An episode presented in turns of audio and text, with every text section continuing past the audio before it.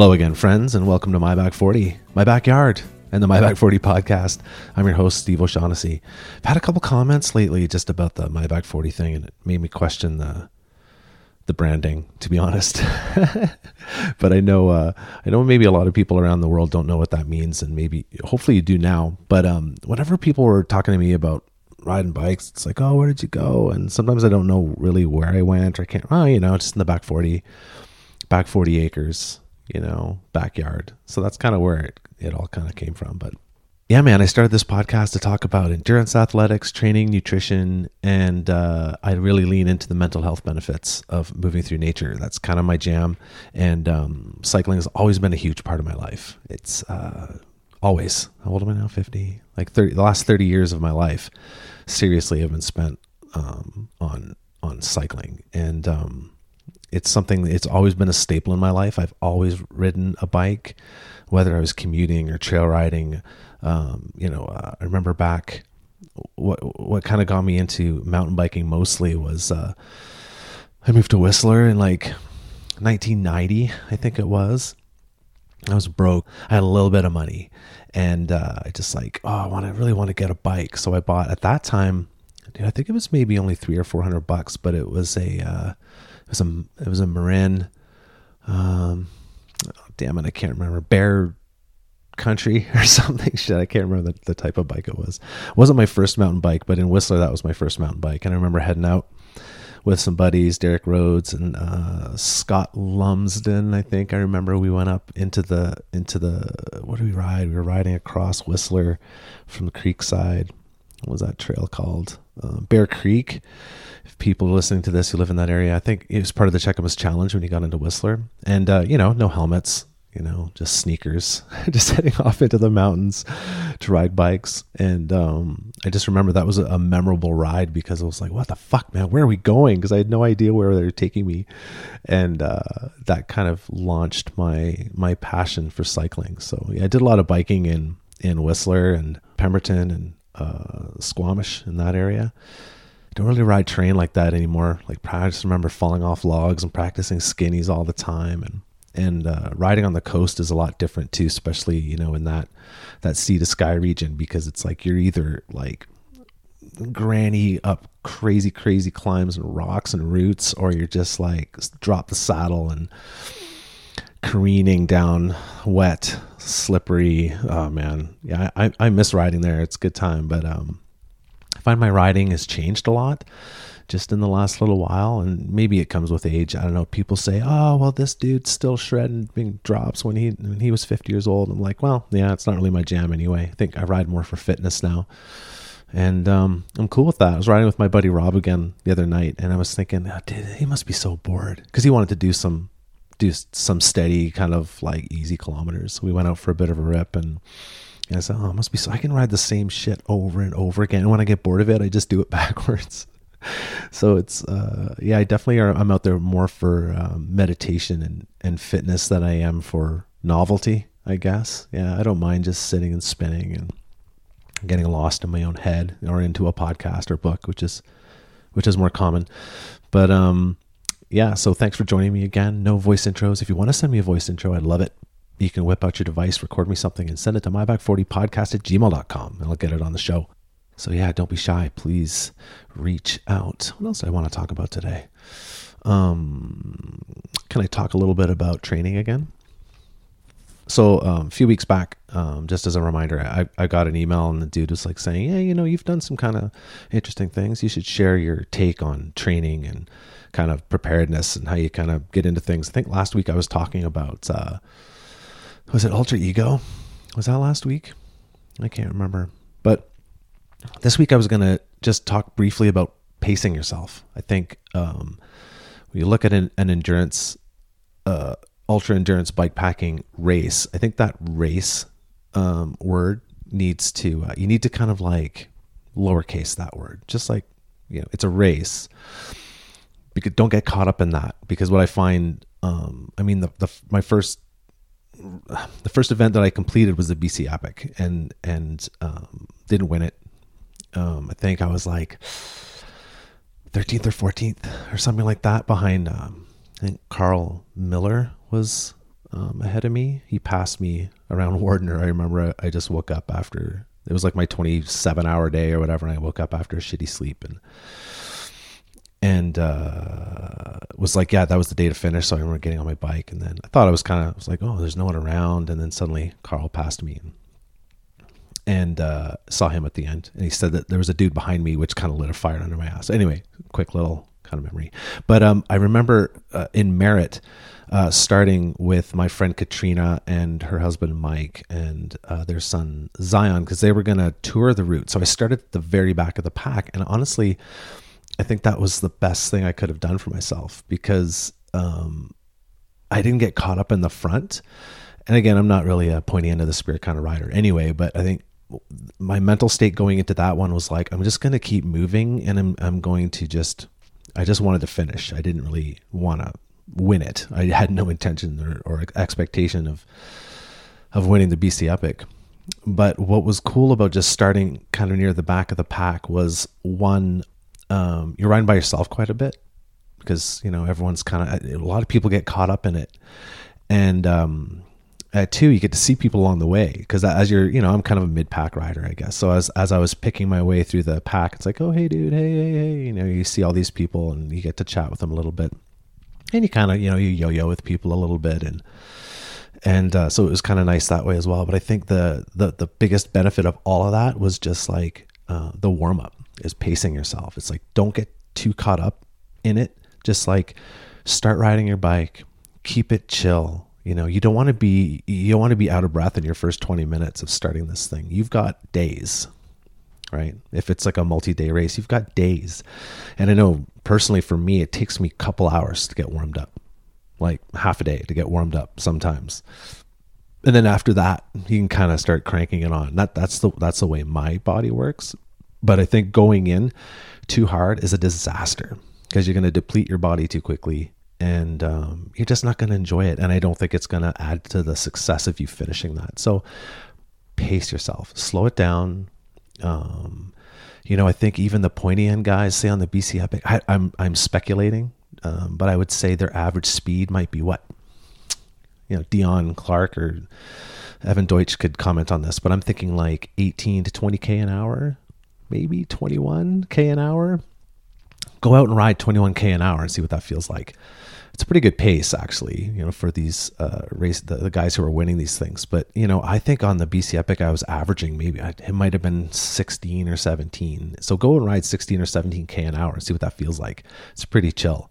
If you're going out trying to maintain 25k an hour and you're an amateur, I don't know. I think those ex- expectations are pretty high. So pace yourself. I think that's my biggest uh, advice for these multi day things and enjoy it. It's like, you know, start off slow, look around, chat with some of the other riders, and um, get into the flow. You're, not going to find the flow uh, right off the bat in like 20 minutes. So, so treat yourself gently. Treat the race gently at first and find the flow. And then when you find that flow state, then just enter that flow. You know what I'm saying? Kind of sound woo woo, aren't I? anyway, I reiterate pace yourself. I hope that helps. All right, those of you, I'm sure, were following along with uh, Abdullah Zeinab uh, going for his 24 hour world record attempt and also fundraiser for Masaka Cycling Club. Well, man, I, have, I feel a lot for this dude because he put so much out there to make this happen and uh, due to what sounds like a lot of uh, uh, uh, gut problems, basically, and a, a, lot of throwing up, it really, really set him back.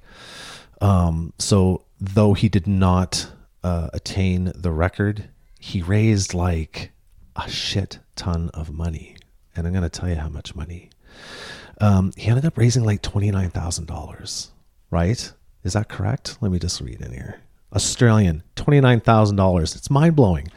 So um, there's been a lot going on with Masaka Cycling Club late, lately. A lot of people are putting a lot of energy into making this thing a success, and uh, so far it's been crazy. I'm just going to share with you some stuff that I got from Ross Burridge. Um, those of you who are kind of in the in the uh, not in the email chain uh, may not have heard a lot of this stuff. So.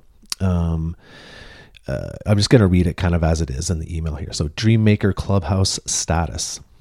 The contractors left the site for a couple of weeks mid April due to running out of funds. we needed another twenty-four thousand dollars, and these these numbers are in Australian dollars, which I think is similar to Canadian, if I'm not mistaken. Um, they needed twenty-four grand to wrap the project up. Then this happened. John Jacoby called and pledged ten thousand dollars to get them back on site ASAP.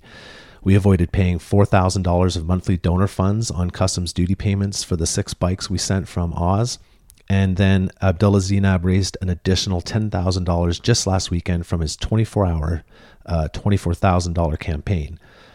Uh, we are now full, stream, full steam ahead and expect to wrap it up in four to five weeks' time. We should be occupying the Zwifting.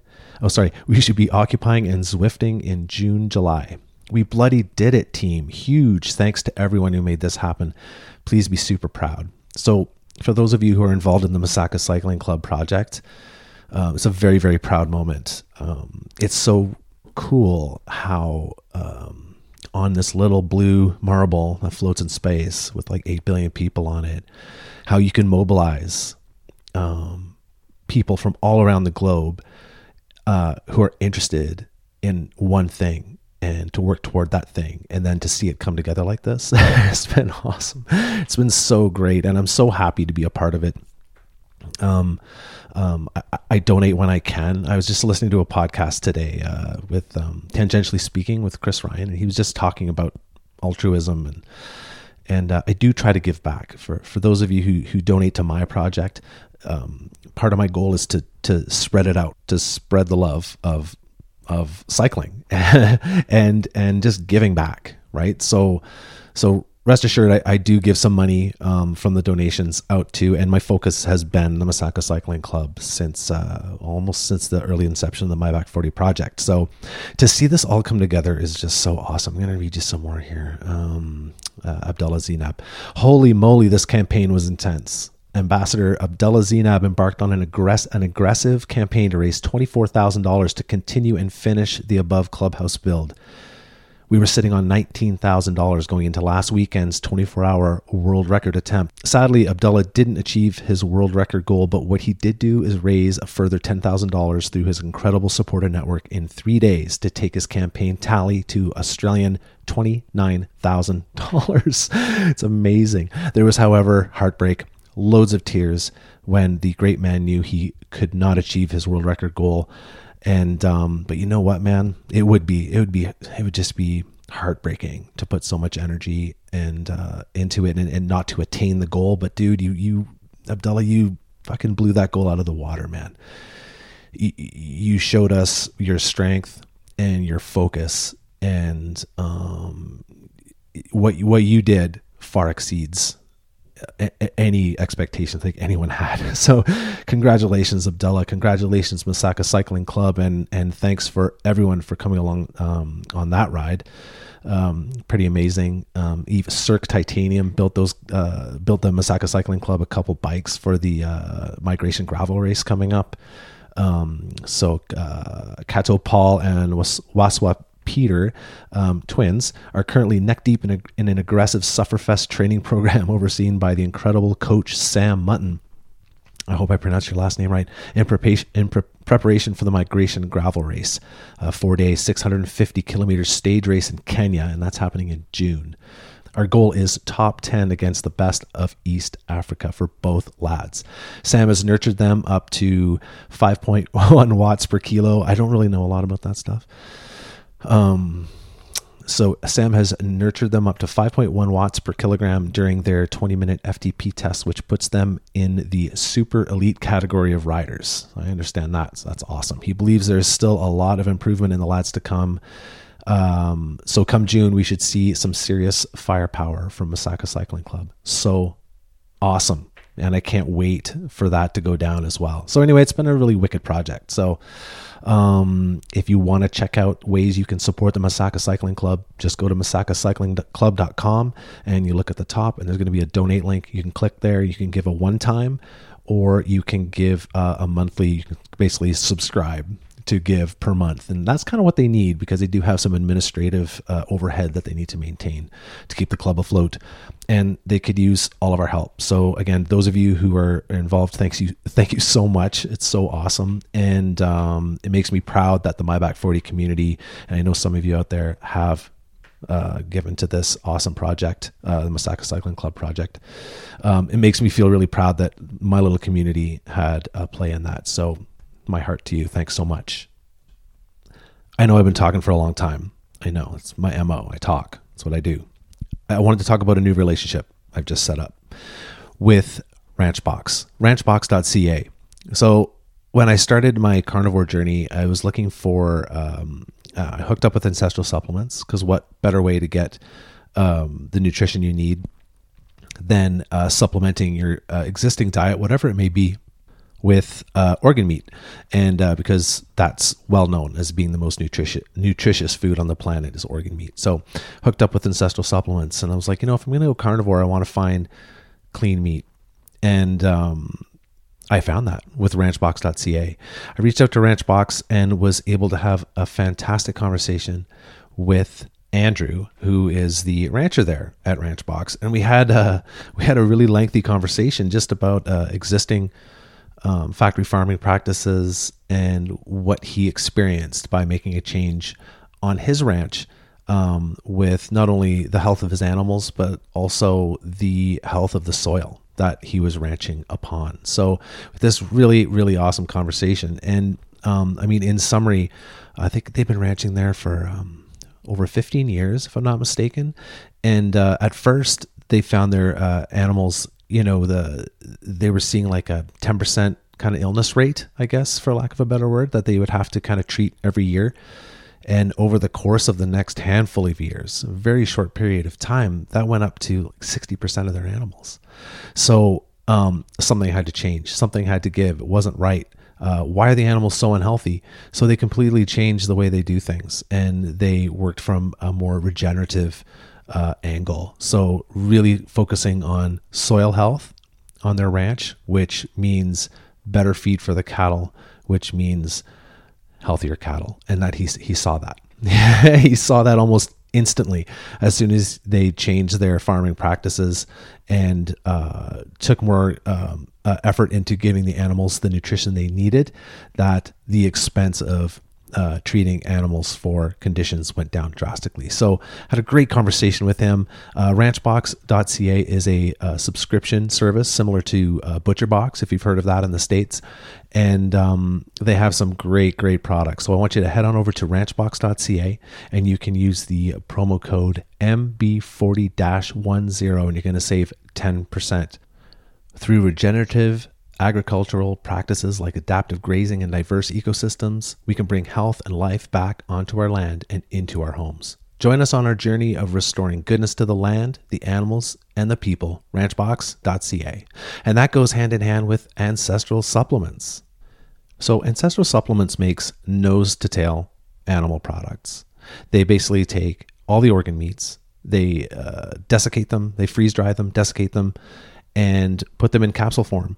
Um, it's known for, for for many years. Our ancestors always ate the organs first out of an animal. If they would go into the field and hunt and bring back food for the tribe, oftentimes the first thing they would eat would be the organ meats. And I've also read that sometimes they would even throw the muscle meats to their to their animals to eat because um, all the nutrition is in the organ meats. So, and I also know that organ meats kind of suck to eat. They can be kind of hard to prepare, maybe uh, not the most, not the best flavor. I mean, when's the last time you had liver? I'm sure some of you eat liver all the time, but it's not super palatable. But now you can eat the organ meats uh, and get missing vitamins A, D, K, um, B12, iodine, iron, choline, magnesium. You can get all these nutrients in a convenient to take capsule, ancestral supplements. So lately, I've been taking uh, I've been taking liver, uh, living bone, um, blood. Uh, the product's called Blood Vitality, and as well as uh, wild caught fish eggs. And I've been feeling fantastic. Um, so I highly recommend check it out. And even if you're uh, you're you're uh, omnivorous as it is now, and you don't really eat a lot of meat, what better way to get the nu- nutrition from organ meats than in these little capsules? So check them out, ancestralsupplements.com. And if you use the promo code MB40 at checkout, you're going to save 10%. I also want to thank Dynamic Cyclist for supporting the podcast. Um, still running the great promo, uh, one of the best discounts you're going to see of any promo code online, honestly. And that promo offer code is MB40. If you use that at Dynamic Cyclist, you're going to save 25%. What are you going to save 25% on? Awesome stretching and mobility programs, uh, yoga, um, injury treatment. They've got tons and tons and tons of videos um, that will guide you through just daily stretching and mobility practice. Um, you're going to feel better and stronger on the bike. I know I have since I've been doing Dynamic Cyclist. And um, basically, you can find these imbalances in your body, and then you can dig into Dynamic Cyclist and find stretches that address the imbalance that you have. It's kind of a one stop shop. It's almost like having a physiotherapist in your phone, right? It's crazy. So please do me a favor, head on over to dynamiccyclist.com, use the promo code MB40 at checkout, and you're going to save 25%. And also, I just got in touch with Ryan Draper today at Cycling 101, and I wanted to verify that we're still go for coupon code VIP50. So summer's here, man. It's like around the corner, like next month. And uh, you're training for something. We're all training for something. And even if you're not, you just want to kind of get after it a bit better and, you know, see results, reach out to Cycling 101, get a consultation, use the promo code VIP50 and you're going to save 50%. I've been working with Ryan for, oh no, man, I don't know, eight months, six months now and uh, it's been great. He's a very intuitive coach, and I think his style is basically fitting in a successful training program into a busy life, and that's what he's really good at. So um, I've really enjoyed. I've really enjoyed working with Ryan, and I think you will too. So please check him out, Cycling 101, Ryan Draper. Offer code VIP50 to save 50% off a consultation. All right. This week on the podcast, I'm speaking with Sara and Guy Stuart, the father and daughter collaboration of bikepackersfoundry.com. When Guy retired, he discovered bikepacking, and soon after, he began building his own bags. Guy spent a lot of time building luggage, but it started to feel a little too much like work. So in 2019, he reached out to his daughter Sara and asked if she'd be interested in starting a business. With Sara's background in sales, it wasn't long before they were open for business, Sara jumped in with both feet to learn all the skills required to fabricate each quality piece while also running all other aspects of the business. Hands on, to say the least. BikepackersFoundry.com's mission is to create, field test, and handcraft original ultralight bikepacking gear using high quality materials.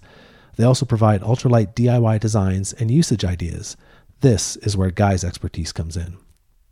Guy Stuart is a very experienced bike packer and has no problems heading out into the elements to test his creations to ensure they work as designed, while withstanding the harsh conditions in the Rocky Mountains. I've had the distinct pleasure of spending some time riding bikes and camping with Guy, and I can truly say that he is a master of his craft. I hope you enjoy this conversation. And bikepackersfoundry.com has an offer for you a free 20 inch voile strap or volley strap, however you want to pronounce it, for each $100 purchase when you add My Back 40 podcast in the purchase note. And without further delay, I bring you Sara and Guy Stuart. Hi, how's it going? Nice to meet you. You too. Nice hair. Thanks for having us. Beautiful hair. Thank you. Oh, you're welcome. Thank you. I can blame him so, for it. Yeah. I go in pretty cold most of the time, Sara. Like a lot of time. I go in pretty cold. it seems to work for me. So I just kind of that's the way I've always done it. Yeah, we'll N- figure it out. Not always, but first time. most times. so um yeah, just super cash. We're just what are you looking at, guy? What are you looking at? I'm trying to uh, get my computer working. You're doing IT stuff? No, I'm just I'm trying to I've got the Bikepackers Foundry website up here. Yeah. Because there's some stuff that Sara and I wanted to talk about. But our internet service only started up about uh, 30 minutes ago. It's been out all day. oh, day. no, really? so we're I was tra- practicing trying to do it on the telephone or just on my on my cell phone. Oh yeah. So still back I'm logging back into accounts and everything else here. So well, if it Are gets you in Canmore as well, Steve? No, I'm in Invermere. Okay, sure. Yeah. Well, if the internet starts going flaky, then we'll know. We'll know where that source is from. Yeah. So, um, thanks for joining. Thanks for hooking up. It's great to connect again. I think a lot's happened. I think it seems to me like my sense is that there's been a lot of growth for you guys. It's been a bit of a crazy year, not just for us, but for everybody. But yeah, it's definitely been an interesting first year. And um, now, guys, Guy and I have had a conversation before on the podcast. We'll get to Guy in a minute. But uh, Sara, why don't you just tell the folks listening kind of a little bit about yourself? And then t- give us a lot of dirt on your dad, too. Give us a lot of dirt about stuff like that.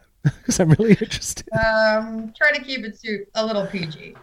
um, well, when dad retired, he took up bikepacking and quickly grew to love it, uh, which was very apparent on how many messages I got that he would be off grid for a few days. Um, his wife can definitely attest to that as well. Um, shortly after he started, he started making his own bags because he wasn't finding what he needed. And end of 2019, he approached me and said, I started making bags, as you know. And I said, Yeah. And he goes, Well, it's feeling a lot like work, and I don't really want to work. And I wanted to know if I wanted to make a business of it. And um, I definitely know the the skill and the time and the effort my dad put into his designs, and um, definitely saw the business opportunity there. Um, my background is in sales. Um, I've sold everything from vacuums to diamonds. Um, so bags aren't really too far out of it. Um, kind of grew up with sewing with my mom being a seamstress. Um, didn't have crazy amount of experience sewing myself, but you know, did home ec and all that stuff in school like everyone does. Uh, grew up around my mom always sewing, so I definitely understood the basic principles, but I uh, had to teach myself how to sew again, which was actually not nearly as hard as I thought it would be and became kind of enjoyable quite quickly. Um, I don't come from the bikepacking world, which is probably interesting for some, but um, well, I definitely enjoy the outdoors. Well, let's go back. Let's go back even before. So, like, what's what's your story? How was how was growing up? Where did you grow up? How, what did you do when you were a kid? Were you were you like the kind of the, the, the nerdy kind of intellectual person, or did you give guy a hard time and you're out partying all the time when you were a kid? Uh, I was a bit of a chameleon. I went through some phases. Don't we um, all? a bit of a goth for a few years, a bit of a oh, punk nice. for a few years. Got into raving for a very short stint. Um, was always in love with snowboarding. Started skiing when I was really young, but when I started snowboarding, I was hooked. Before we even got our gear off um, from the hill that day, I went and bought my first snowboard. So definitely love the outdoors. Do do some biking, but not nearly as hardcore as you guys. um, yeah, I'm really into pool. I love kayaking. Anything water related is my bag. Oh, that's cool. So are, are, you going to branch out and do some paddling stuff too, like some dry bags? I would. And... Ho- I would really like to put some of our bags on some motorcycles because oh, I am yeah. a diehard rider, and yeah. I definitely see the ability to put it on some um, kayaks, canoes. My boyfriend's really into um, paddleboarding and pack rafting right now, so definitely see some stemming out there in the years to come. That's cool. I don't know if you listened to the the podcast I did with Amy Bender. This is just a quick tangent, but she was mentioning that her husband uh, enters. I think you could consider it an endurance event where they uh, paddle or paddleboard, stand up paddleboard the Yukon River. Oh my goodness! And um, I was thinking that'd be right up my alley, uh, right up my alley. And I could just cool. imagine having like some bike pack, packer foundries like dry bags strapped to the front, you know, and then maybe one to the back because it sounds like it's like a self-supported. Sounds well, very if you're cool. In the Yukon, it has to be. Yeah. My spouse did a motorcycle trip to uh, the Yukon uh, year before last and was gone for a month and a half. And there's lots of places where you don't bring your own gas or food, everything, you're not seeing another stitch of humanity for 300, 500, 600K. yeah, that's awesome too. A buddy of mine got into that enduro kind of back road um, motorcycle packing type stuff. And he would just tell me, I didn't have a bike. He would just tell me some of the places he'd been to, like where you couldn't get, you know, just super remote spots in the middle of nowhere on these bikes. It sounds fun actually maybe. Yeah, it does. Yeah. Curtis mentioned a, a, a, bridge they had to go across that, and he's not someone who gets scared easily, but he walked his bike across this bridge because you could literally see through it with like two foot chunks missing here, there, and everywhere. Yeah, with a 300 or 400 pound bike, wet with a bunch of food and stuff on it. Oh my God. Yeah. Oh, he had his dog with him too. Yeah, that's fun stuff. Like adventure comes in a lot of different flavors, right? And so there's a there's a huge crossover, I think, with all this stuff, with all the oh, lug- luggage and whatnot. So, um, not a not a seamstress. Um, what kind of did you do? What did you do to kind of get your your craft to kind of hone your sewing craft? Just uh, did you waste a lot of material getting there, or did you no, just make stuff yourself? Not actually. No. I've always been a big fan of fixing or repairing or converting things that I own. Um, I don't like looking like everybody else. So lots of my fashions that I wear, I've either had to fix myself or change myself. Um, so I kind of already did a bit of sewing that way, but it was totally different fabrics, right? And the one thing that was really interesting to get over is that you can't use push pins for anything with this fabric because it's it's needs to be waterproof or watertight or water resistant, and it's definitely a different medium altogether. Um, I would say most of the designs were fairly easy to pick up. I think the most difficult ones to pick up were the bottle cradle originally just because there's some weird sewing spots that are a little hard to maneuver around. And one of our latest products, actually the seat bag, that one gave me quite some trouble, but I have now conquered it and have put out quite a few products that I'm proud of. I never put out any, any products that I'm not proud of, to be clear. well, you take after your your dad because the the stuff that I I got I got a pair of straddle or a set of straddle bags from the summit a couple years back and um, mm-hmm. yeah, you could put a price tag on that stuff. Put it on, put a hook on it, and hang it in a store and sell it. Like it's good quality. Like stitching was really good quality, and you could tell you put a lot of thought into it. Um, so so when when guy kind of reached out to you and said, "Hey, I want to do this thing. Let's do it together." What was what were you thinking at the time? Is this something that you were um, just you wanted to jump in with both feet, or well, I kind of look at every challenge in life as a worthwhile one. Anything you learn something new every day, or at least if you're living right, you learn something new every day. So I just looked at it as a new challenge and cool. said, let's figure it out. Uh, the sewing part was actually not the scary part. The website part was the scary part. yeah. I'm not I'm not a techie, so um, that definitely was a little intimidating for me. But I have become more comfortable with it over time, and I'm sure I'll become more comfortable with it further in time. I am a techie, and I remember putting the getting the podcast ready and just trying to trying to figure all that out. it was crazy complicated. It's complex like to get it all going, you know, like all the different all the different conduits need to set up, especially if you're going to be selling stuff too, I think. That can, that adds a layer of complexity that I'm sure is just you know, are, are you guys um um uh, just nationwide, like Canada wide? Are you selling uh, globally? No, i'm globally. Uh, awesome. I've sold quite a few to the UK. Awesome. Um, where else have I sent to? Germany, Australia, um, all over the states. Um, yeah, I think that's about it for now. But I'm we're open for world sales. Congratulations, man! That's awesome. That's just fantastic. Guy, get in here. I think it's pretty cool. Talking. You're on mute. To another continent. I'm like, oh, something else of mine that I built is going to be on another continent. Very cool. Yeah, and it's just and and you know the community is so tight that it just spreads really fast, right? Within this tight little ecosystem, you know. Well, definitely from some of uh, our part, some of the people we've partnered with, and some of the clients that we have. Um, people know each other from all over the world. The races that you guys go to, and the the forums you guys talk on and everything else like that. Like it is a small world. yeah, definitely. So so tell me about your product lineup. Let's talk a little bit about that. What did you start with? Well, uh, when we turned Dad's hobby into the business, we started with three core items: the straddle bags, which you have a set of, our fender bag, and our bottle cradle. Um, we wanted products that were able to be used with one-hand accessibility while riding, uh, that were light, durable, and cost-friendly. One of the biggest thing I, things I noticed when I got into this uh, business is that pricing out there is pretty steep for this sport. Um, and I think that everybody needs to have an ability to enjoy what they want to enjoy despite cost. So we wanted it to be affordable.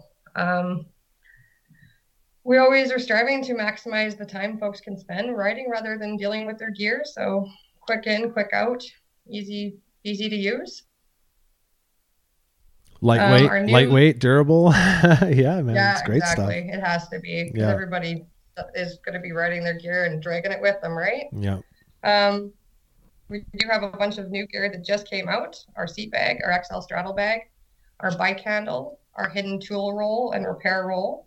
Um, we just invested in custom Voile straps, both 20 and 32 inch, um, brought right from the manufacturer, which was great, as well as a custom top tube bag and the Jones H loop handlebar harness.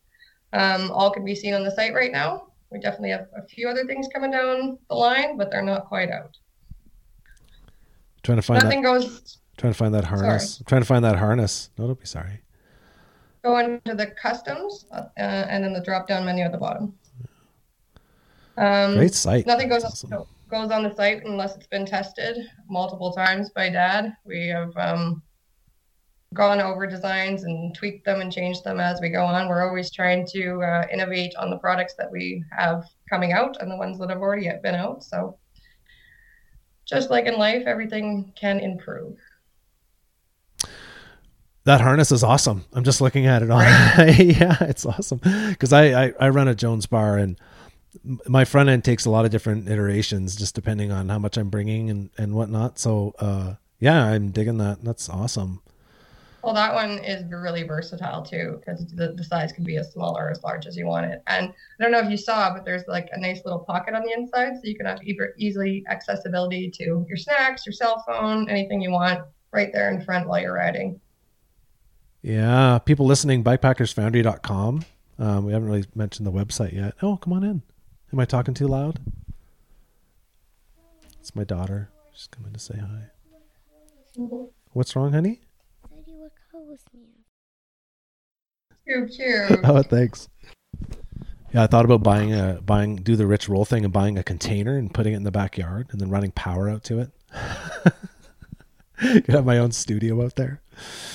Um, yeah, no, the har- harness is very cool. Sorry, what were you gonna say?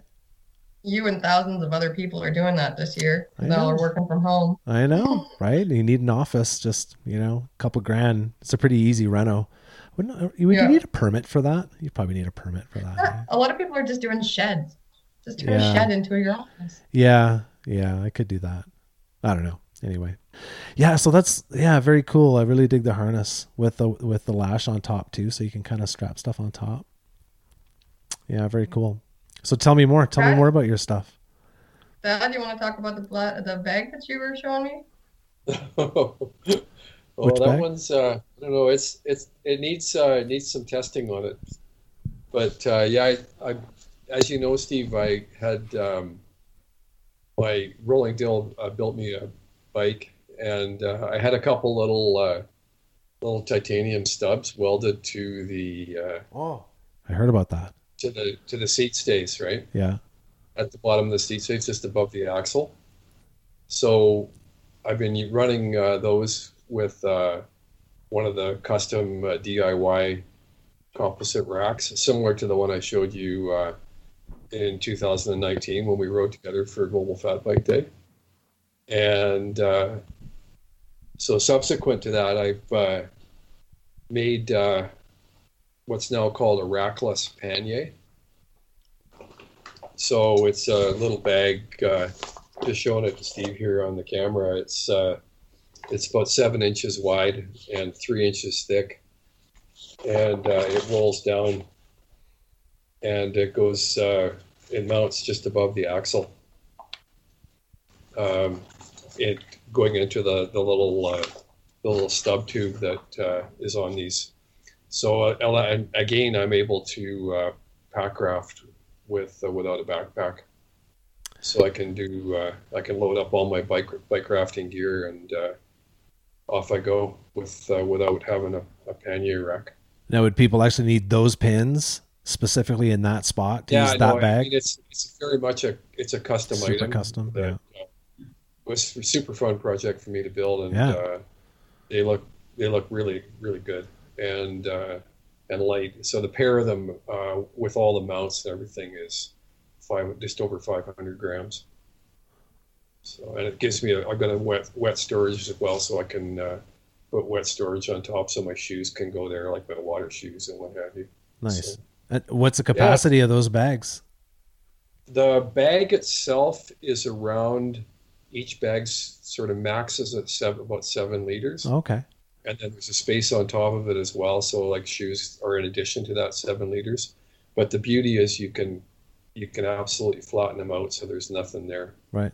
Um, so my other goal with making them was because I think for the next while at least, like maybe as much as another year, there's going to be a lot of places where bike packers won't be welcomed, and uh, so I wanted to be able to ride for a couple weeks without resupply, so I can put uh, looking like I can get around forty thousand calories on the bike without a backpack. So is that the system you're going to use on the Epic this summer to do it uh, self-supported? That's that's what I'm thinking. Yeah, I mean, if, Oh, if should I have said it- that? Was that a surprise? Oh no, that's fine. Shit. Thought it I'm was going to be some open- stunt. no, it's a it's great though. What an awesome uh, what an awesome uh, the way to push Yeah, yourself. it's- Try to do that. That's wicked.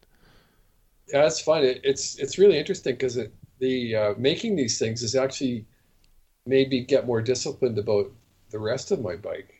Um, like I just realize now how much how much stuff I can put in other places, particularly with the uh, you know the fender bag makes a huge difference, and then the the uh, the custom top tube bags that uh, Sara's uh, got up on her site now. Uh, those started off. I built. Uh, I don't know, seven or eight of them now.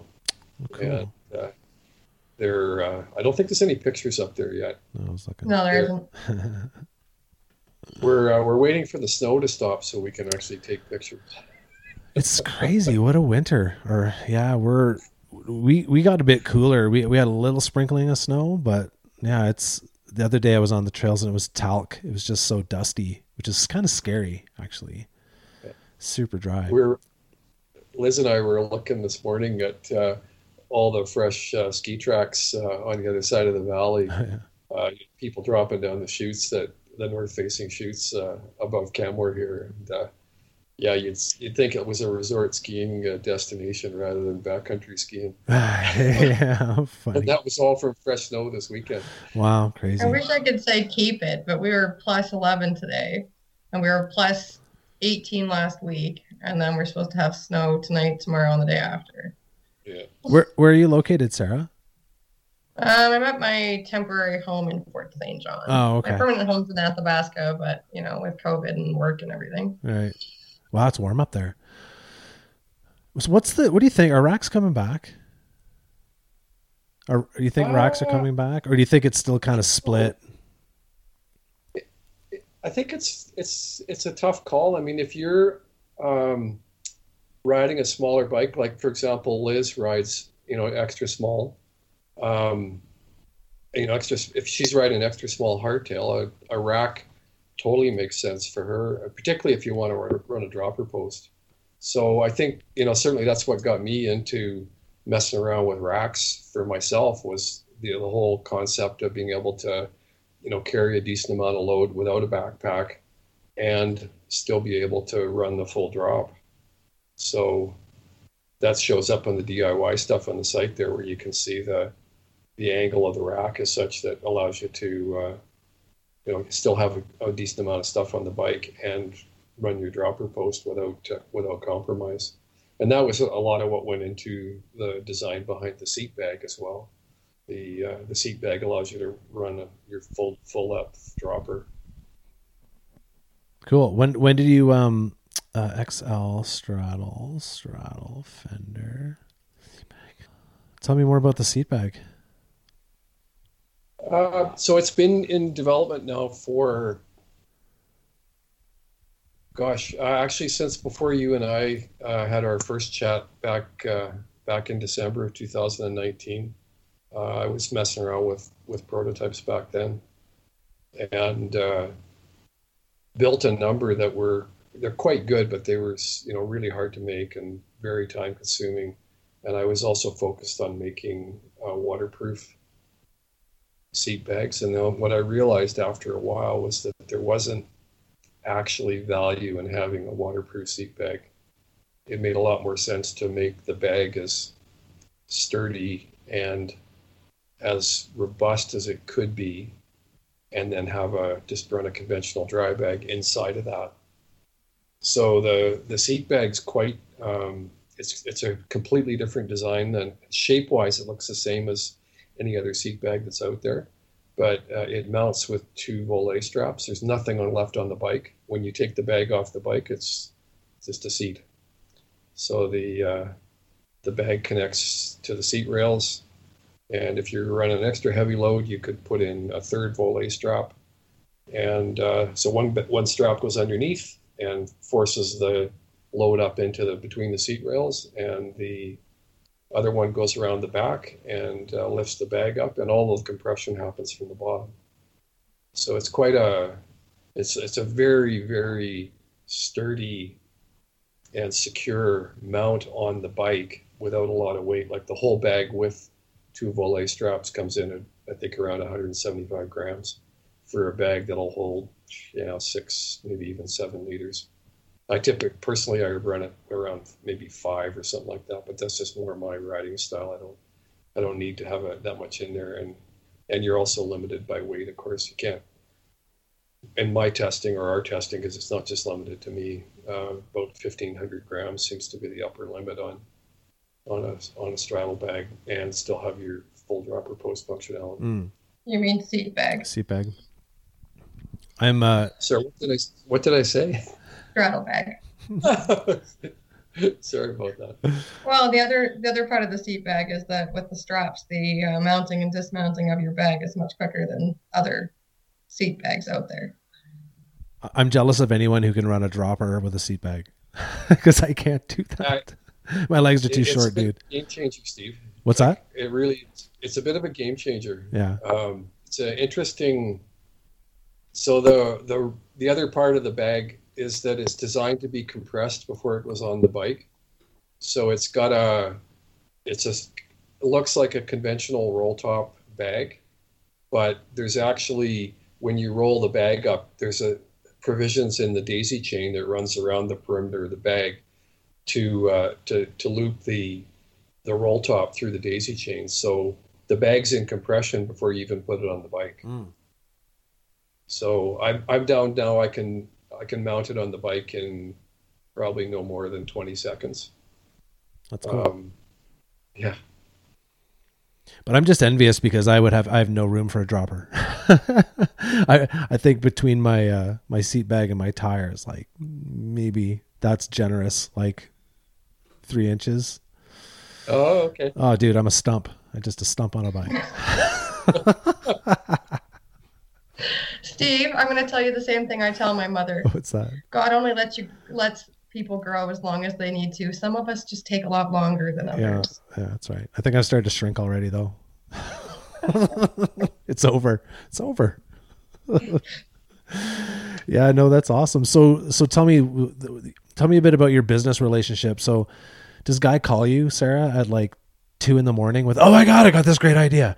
So, what we're gonna So- do? Full, full disclosure, it's Sara's business. It's not mine. Oh, I'm sorry. Um, no, but I meant as a collaboration. I mean, you're you're kind of like the the the tech kind of designing the stuff, right? And then are you are you the the seamstress or the sem- the the sewer plus the marketing I'm- plus the business? Like, I'm running the business. Doing he just everything? gets to do the fun stuff of designing and testing.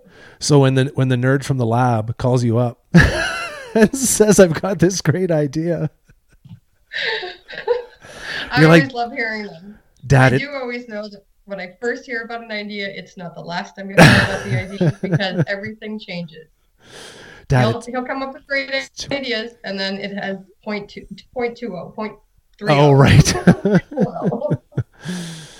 yeah that's more more what i meant by that but uh no that that's awesome like it's uh how how has it been working with your dad Oh, it's been great. Yeah. Um, he, very much, like he says, it's it's my business and I run it the way I please. But it's his hobby and he has the expertise, so I definitely lean on him for um, his opinions and his expertise on that end. Um, he's a little more tech savvy than me, so he helps a little bit with the website. But um, as I said, he's retired and doesn't really want a job again. So I try to not bug him. Um, I send him a lot of emails and we just recently realized that he doesn't really read his emails that often nowadays. So It's called inbox I zero. may You just or may not delete it. Response. We'll see. See, it's important in, in an email um, when you're setting up your email um, boundaries that you set boundaries early on. So he's done that. He's like, I Yeah. don't, I don't do email Oh, it's because he's off grid all the time. off grid all the time. yeah, that's right. Um, I know, I know we don't have to get super personal, but tell me, tell me a funny story about your dad when you were young. Hmm. That's gonna take a second. Guy went on mute. Well, the fact that I'm not an only child, I actually have a twin sister. Um, I would say most of the funny stories relate with a father dealing with daughters, and the fact that young twin daughters can say some pretty strange things. And he was fairly good at dealing with the questions and rolling with the punches, but you could always sometimes see the shock on his face of what was just said. Because me and my sister had our own language and we would have our own little conversations and then come up with the darndest questions for our parents. must be So so. I will give him kudos for being a guy and putting up with all of the estrogen, little estrogen we did when we were children. All right, you know what? I'm gonna, I'm gonna let him off easy. I'm not gonna pry into that anymore. I just want to know. I wanted some dirt, a dirt on dad. That's really what I really want. I will share some dirt when we share a beer one day, Okay. Steve. Well, hey, I got some cannabis around here somewhere. Here, let me. oh, funny. Um, so super awesome growth you've had. You're doing really, really well. You have global reach. Um, what what are your plans? What how do you uh, do? You have like a roadmap of where you want to go? Do you have products kind of in mind that you you want to develop? Well, we're developing uh, handlebar strap guides right now um, with elastic cord retainers for soft items. Dad's also working on a bag that he's dubbed the Fireball bag um, that we look forward to testing and all the rest of it. Hopefully, it'll come out this year, maybe next. Um, we did talk about the rackless Is that it? Guy just whipped well, it out. I, that's Oh, the no. I wanted him to talk about when we were talking about the Jones, because this is a companion for the Jones. All right, do it. So Let's hear uh, it. This is a dry bag that he has built to go with the Jones H uh, loop harness. Um, a little bigger than will probably end up going into production because it is pretty ginormous, but uh, I could see that one coming out later this year. I can uh, I can get my entire winter sleep system into this bag and still fit it on the handlebars. And the bag weighs 120 grams. Oh, nice. How big around is it then? Like uh, seven Uh, inches, eight inches, uh, around? or do, you're millimeters, right? Probably. What is it going to be? 20. It's about 23 inches in circumference, Oh, that's big. one. but Yeah. it's uh, 40. It's 45 inches long before you fold it, and both ends are. It's roll roll top on both ends. Yeah, So awesome. uh, it's a yeah, it's a beautiful bag. I've this particular one. Uh, I think I've got her maybe just under 2,000 kilometers on it now. It's just it's like my favorite bag to to carry, and it's bomber durable. I'm uh, I'm actually using uh, to seam seal it. I'm using Tyvek uh, Tyvek tape. Oh, yeah. Just taping Yeah, it? Or do you tape it and then melt it? no, it's it's a two inch wide strip of Tyvek tape that goes around the the entire seam. So you start on the inside of one side of the bag, and you could loop the whole thing around, or including the outside of the bag, and then join it back again on the, in the center on the inside. So even though the the seam isn't waterproof, it's uh, ridiculously water resistant. So yeah, it's kind of a it's an interesting little bag to make. Really nice. It's a it's a, a lightweight X-Pac fabric. So Oh, cool. Quite, yeah. I remember a handful of years ago, try, I was trying to find a double-ended dry bag, and I could not find one. I couldn't find one. I had actually had to go to the UK, and I ended up getting one from um, Lomo Watersport from the UK, and it was like lit- it's like sixteen bucks. It was super cheap. But then Yeah. um, I got one. Uh, Porcel- Scott at Porcelain Rocket made me one. He welded me one, like after, kind of after the fact. Yeah, I have one of I have one of Scott's bags as well, and they're uh, they're, it's another favorite of mine, particularly for day riding. But the beauty of this fabric is that it's it's uh, slippery on the inside, Right. so you can slide your whole sleep system in. You don't have to pack it; you just kind of this slides it in. Nice. Yeah, it's fun.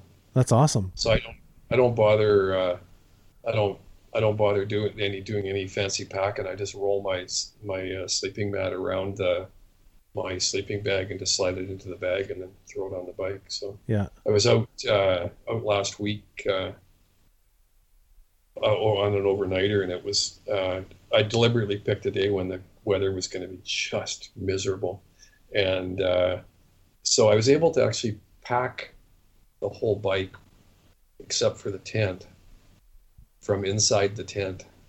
Oh, nice. just turning yourself inside out into your bike, like just like whoa, reverse vomiting everything back onto your bike. Yeah, I, it was pretty cool. I, I took some pictures of it. I haven't put them up on the web yet, funny. but I'll put them up at the blog. There, it was actually kind of a. It's I've done it twice this winter when the weather's been really bad, but it's uh, it's definitely a different approach to uh, to packing your bike than uh, I think I've seen anybody else do. That's awesome. You know what? Uh, kudos to you as well, because I don't think I'm a I'm a super fair weather wi- rider. Like I'll go out when it gets a bit shitty, but I mean I think most people will be like, nah, I don't wanna. So good for you. Yeah, right. Good testing. Yeah, it's it's fun. It's, I was just gonna say it's fun to actually get out and test gear under real conditions because then Yeah. you know it's going to perform. And so I'm I, I'm not too surprised. I only had one time this winter where I was uh, a little bit uncomfortable, and uh, the uh, yeah it was it was beautiful evening, and uh, I looked up the weather forecast on the InReach, and it showed a bit of wind coming in, which hadn't been in the forecast earlier. And I heard the wind pick up around 3 a.m. and I kind of looked around. Oh, I better put a few more stakes out. So I had the tent fully staked down. And around 4:30, I'm guessing it was probably gusting up at where I was. It was probably up around 175. oh jeez. Like Nakiska Ridgetop, which isn't too far away, it was gusting to 230 there. Not the one where you- Is that the one where you have the video with your uh, with your bike just going? I, That- I know. I was too I was too busy uh, keeping everything from blowing away to take any video. that But was you a did different. send me that one video where you're on the lake the one day, and literally you can see how the whole bike is just rattling with the wind coming at him, and like the snow is going sideways beside him, and he's just like, yeah, that that was a different trip. A few weeks later, I've been. You I'd like to mention to viewers or the listeners, I suppose I should have said, the listeners, that uh, one aspect of Bike Packers Foundry that uh, we really want it to be a community. We really want it to be uh, a place where people can go and get great advice or just put in good questions.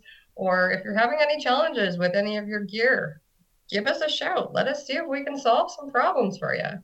Everything that we have on our site was built to solve problems.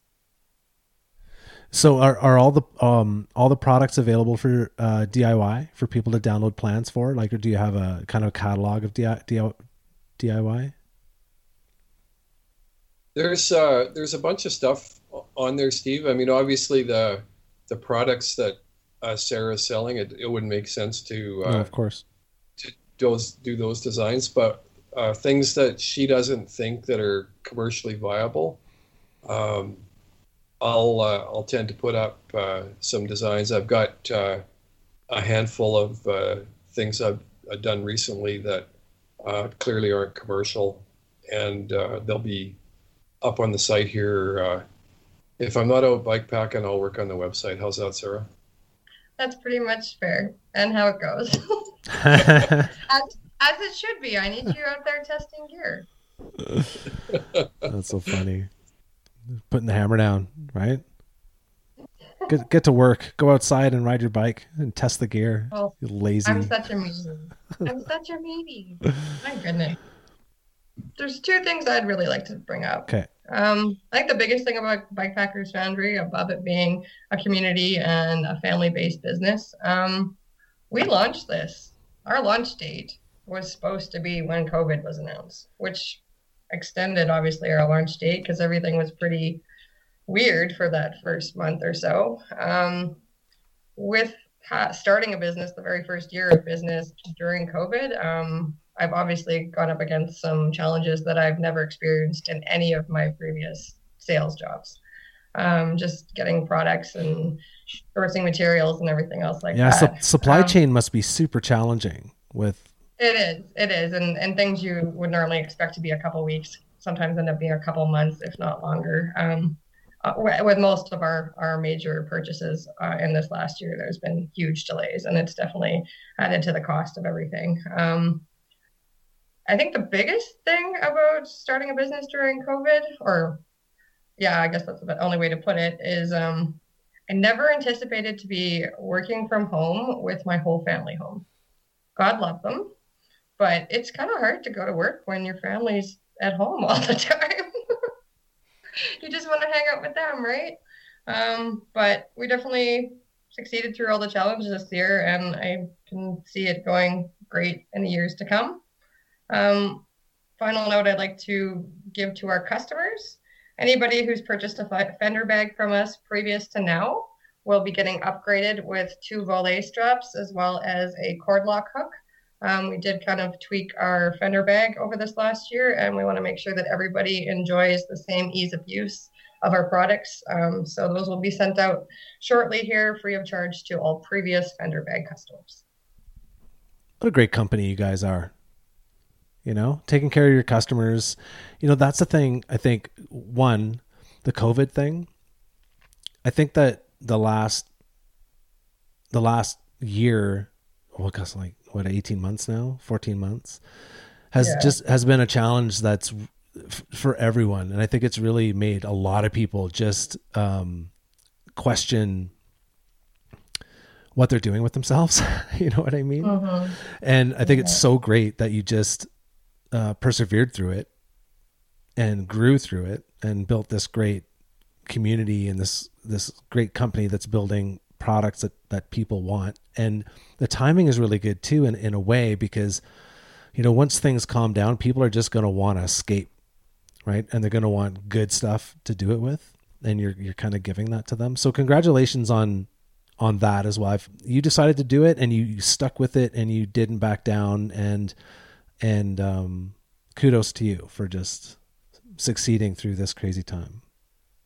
I think with the spike in, bike sales and everything else like that that people have talked about and shortages on uh, getting parts for your gear and everything else like that. Um, I think a lot of people have taken COVID as an opportunity to get back in touch with their outdoorsy selves and get their families out there walking and biking and doing all those things that you don't have people around for other than your close immediate family. So um, I think it was probably a good year to start this. Not that we wish COVID had happened, but it did happen to be a decent time to do it. And I just hope that going forward, everybody remembers the strength that they had to muster to, to get through this last year and the little last stretch that we're going to have. And they remember all the lessons that they learned about how quality time is not going to the mall, is not, you know, big extravagant dinners and stuff like that. I hope people remember that they got in touch with their environment and with the outdoors and with their families and they hold on to that and we don't kind of regress back to the way the masses were before I think uh, it should show it, it shows everybody that we can persevere through through this stuff. And I think if we just stick together and work together and you know be courteous to one another, uh, we can get through this stuff, right? Absolutely. And and to, to take on these challenges that we're taking, and then you know starting businesses or you know the adjustments of working at home with family, and it's just so much adversity. I've had so many conversations lately, like through COVID. It's been interesting where people you you you know quite well you uh, get to know them a little better when they're under this pressure of this pandemic you know what i'm saying like definitely you know like people you know i got vaccinated today so i, I you know i i had some uh, yeah thanks man. I was i had an interaction with with someone at a at a trailhead and they might listen to this but and if you are i, I hope you are because i you know it was an awkward conversation because it came up right away. It's like are you getting the shot? Are you getting the shot? And i'm like mm, yeah for sure. And it's like well you better do your research and check into it because this and that and the other thing. And and uh, it's like oh i've done my research you know I, I like I, I know i know the risks i know the odds i know what it's for you know um and I, I've listened to some really, really fascinating podcasts that kind of go back and look at uh, the history of the of the um, the anti vaccination thing. Uh, Peter Attia mm-hmm. Drive. I don't know if you listened to the the Peter Attia Drive, but the one he just put out today. Um, I don't know what the date is. Twenty sixth. Um, incredible. Um, just just incredible. And he's had two in a row. And so so people who are on the fence, kind of wondering about you know the science and technology behind vaccines and whatnot should listen to these podcasts because it's just it's so much there's so much common sense there and just um, it's just int- it, it it's so it's so interesting when you, you encounter people that are on the total opposite side of the fence of you as you and you're just trying to process that you know it's just kind of interesting i don't know i, I took us on a tangent again if i could jump in here steve of course you can uh, old enough to uh, remember people dying, so children my own age dying from things that are they're now vaccinated against. Mm-hmm. And uh, I think as a as a society, that's one that is quick to be dismissed. So there's a lot of freedoms that we get as a society based on vaccination campaigns that have happened uh, over the the many decades up to today. So not getting, in my opinion, not getting vaccines, not getting vaccinated is just crazy. I think a lot of people who are against vaccines. I think a lot of people who are against vaccines are fortunate enough to live in a world that they don't remember diseases that killed people regularly that we now get vaccinated for. So um, a lot of times you just need to look at the past to realize that just because it's not an issue now, not an issue now doesn't mean it wasn't an issue then. And things happen for the right reasons, right? I had this great conversation with um, um, Charlie Tsai. He's the president of uh, Intelligent Design Cycles. And uh, I haven't put that podcast out yet, but uh, super interesting dude. And the one question I really wanted to ask him, it's like, so, so he was, he's American. He was, I think he was born in California, but he lives in Taiwan now and um, just like what does it look like from the outside when you look at North America, like from Asia to North America? What does it look like? Because you know you, you get a lot of the the rhetoric of like control here and the states trying to control us and forcing us to wear a mask and forcing us to get vaccinated and it was more around the mask thing but he was just saying he said in asia when we look over to the to the west and we see what's going on and the divisiveness with the masks we just don't understand he says it's it's a mask. It's like we wear it we wear it here to be polite. Like when we're yeah. and and they've been doing that for I remember working in Whistler in the like the, the early nineties and it was always weird because I was I haven't I wasn't very well traveled, but I'd see Asian guests come in and they'd be wearing a mask and I was wasn't sure. And then someone told me, Well they're they're sick. They're probably you know, they have a sniffle or you know, they have a cold or something and they want to protect the people around them. So they wear a mask to, to protect others from their sickness. And it's like well that's it's pretty nice right? But over here it's like no you're not going to put the satan's muzzle on me and blah blah blah. And it's just so it's so interesting you know um yeah it's been very interesting times so i took us on this really crazy tangent and i don't know how to come back from it we could Let's talk about the bike packing yeah, let's do it. Somebody tell me their their most interesting bike packing trip recently. Oh man, I haven't really. Oh. You you go on like uh, a trip a week, guy. Like, damn it.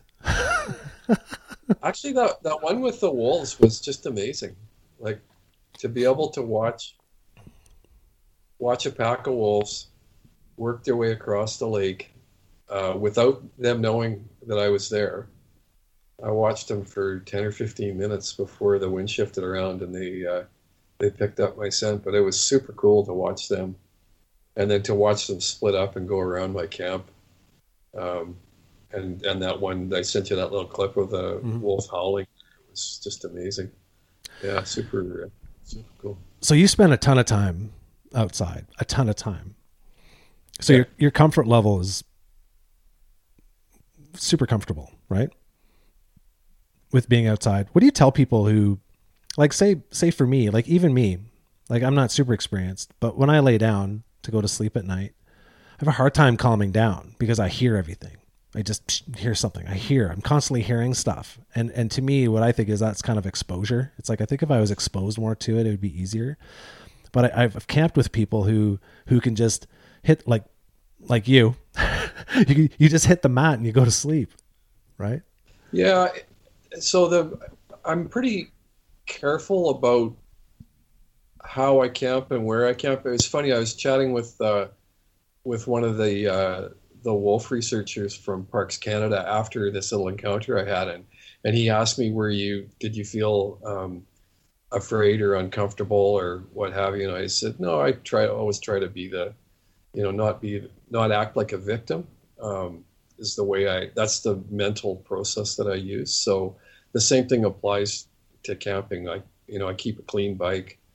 My I don't store any food in any of the bags. They're all everything's inside some other bag, and uh, that bag, when all that stuff goes somewhere, either goes hanging up in a tree or it goes in a bear locker, or you know if I'm in a place where I need to use a a, a vault or a bag, I will. But uh, that's probably the biggest thing. Uh, so I I feel um, like I've done what I can to uh, to minimize the risk, and I'm also careful about where I camp. Like if I there's one spot uh, earlier this winter where I had a really it was so I was out random camping and I um, had a real good look around, and I realized that there was a pretty solid looking game trail not too far away, including some fairly fresh cougar tracks. So you know I just moved on. You know, just I'd seen enough. I just picked a different spot a few kilometers away and no big deal. So I, a lot of it's just you, you know I've talked before about not listening to podcasts when you're riding. I mean that's one of the reasons I don't listen to stuff because I try to be aware of the environment around me. So I think that's good advice. Like just making it comfortable, doing all the things, doing the work you need before you bed down to feel comfortable about where you're where where you are. yeah, Yeah, I, I think I've always lived by it, by the the assumption that, and I've said it before on here. It's just like you know, wildlife.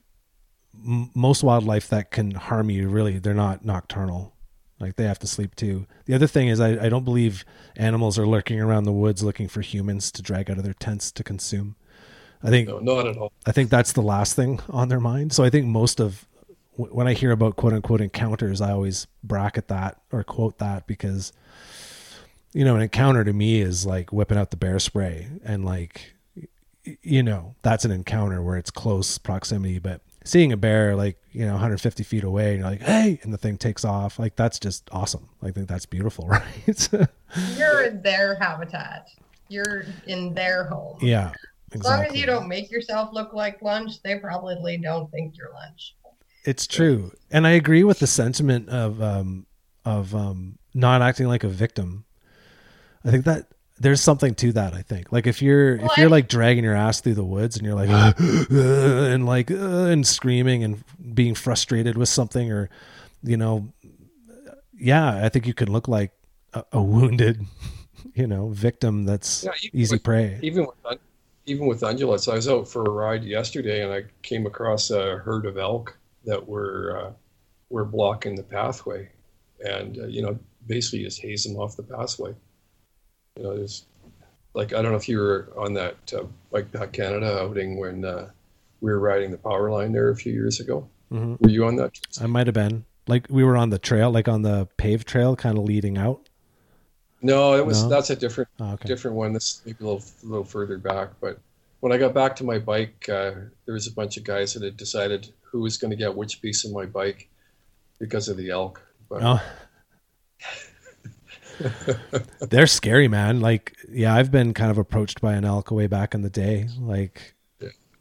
yeah, they're stompy. I think they'd be very stompy and violent.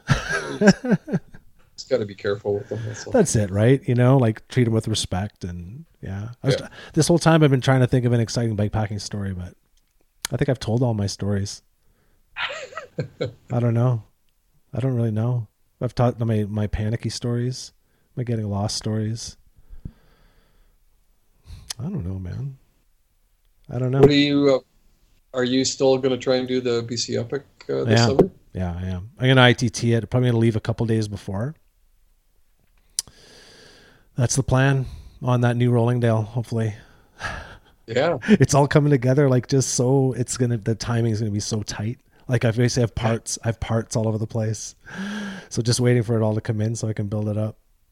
Yeah, Like a kid at Christmas, huh, Steve? a little bit. And I actually got my uh my uh my K-Lite. Nice. Yeah, Ooh. yeah, my K-Lite. Very Very cool. nice. This I don't know. Um, I didn't know what to expect when I got that. I've I've, I've spoken with Kerry Staite before, and but I've I've never got, gotten really up close and personal with this equipment. Mhm. It's fucking tight. this is Yeah, nice He built some stuff. stuff. Yeah. Question. Like he basically three three D printed that. Like he makes that in his factory. You know, he puts the electronics in it. You know, it's Very cool. it's like uh, epoxy filled apparently so it's just this bomber waterproof charger and the lights are the same they're just um, they're just bomber and the even the looms like the uh, you know he's got some really nice connectors on here now Yeah. you know like yeah just really nice stuff. But it's interesting because you know i'm a bit of a tech geek too so I, I benched it up in my in my shop here. I put mounted it in the fork and hooked up the wiring and stuff. And you know i've heard people say it's like well it costs you nothing nothing's free. Nothing in energy is free right? It's going to cost you something. And what is the cost of a dynamo hub? So i've heard anywhere from up to six watts would be the the cost.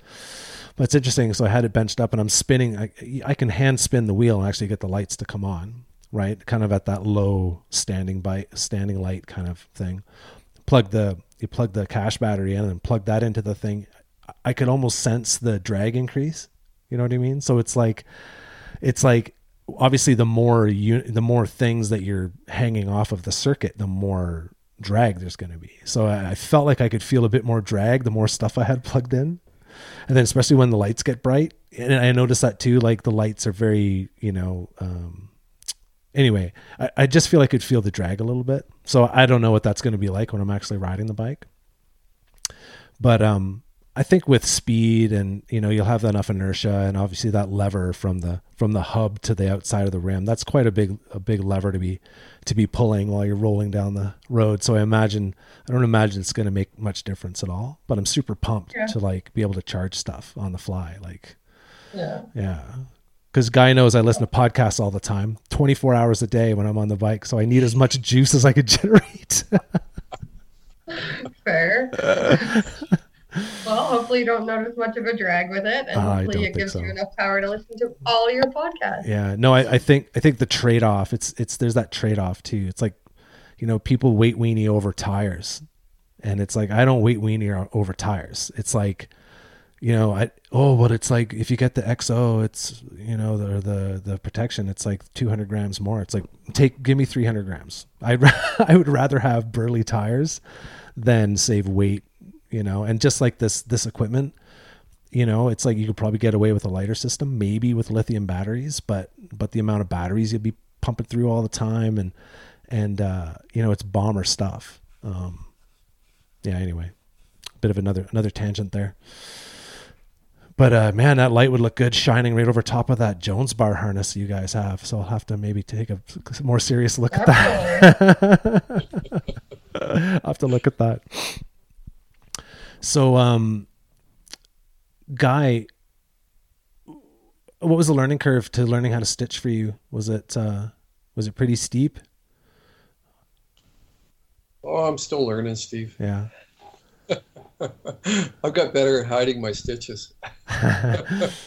So for folks at home who are kind of like thinking about, oh, I'd like to maybe sew something up. What kind of equipment do they need? Like, do they need some crazy burly sewing machine, or can they get away with? You need, I think you, what you need is an industrial strength sewing machine. Uh, they're the one that one that's really quite good for the money is uh, the uh, Singer makes a, a heavy duty sewing machine, and uh, it's got enough enough of a motor in it that it'll drive through fabric. I, for example, I was today I was making a, a set of uh, elbow rests for for aero bars, uh, just raising them up a little bit, and uh, I was going through ten layers of X-Pac VX21,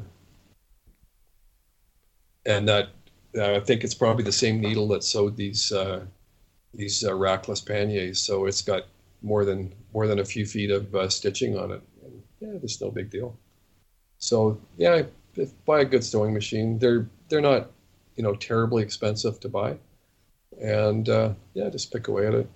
There's a, plug for uh, for Hoffman Outdoor Gear Supply, which is uh, a Manitoba Canadian company based in Manitoba that's uh, selling uh, really good quality uh, fabrics and supplies. So they're Sara's had really good luck purchasing stuff from them. We've been trying hard to to buy buy local where we can, and uh, we were thrilled that she was able to get the uh, Voile straps uh, manufactured in uh, Utah. The, so that's where uh, Voile does their manufacturing. And uh, back to the hogs, cool. I will say that Garrett is just a gem to deal with, especially as a small business owner and a woman with past sales experience. Um, he is more than accommodating and very, very customer service oriented. Yeah, so Hogs, H O G S Hoffman Outdoor Gear Supply. And I was going to try to see if there was a phone number, but yeah, no. Yeah, check them out. Hoffman Outdoor Gear Supply.ca. Where are they located? I think uh, Portage La Prairie, maybe. I'm just working from yeah. memory there. Yeah, you're right, Dad. Exactly where he's to. Cool. So yeah, shout out to Hogs. Yeah, because that's the thing too. Is it hard to find this stuff? like obviously supply chain issues are are prevalent, but is it kind of hard to find like like I've never heard of this dude before? Like are there a lot of different suppliers? Research, no. With a little bit of research, I've been really lucky to find all Canadian suppliers for the most part. Um, the biggest thing is finding the right price. You got to buy more to save the mm. right price, right? Yeah, so, that's the thing. And because we're trying to offer the best value with our products to our customers, um, definitely a try to keep it Canadian, and B uh, you got to buy some stuff in bulk. Yeah, well, that's you know, it sounds like you need to because you're so yep. successful.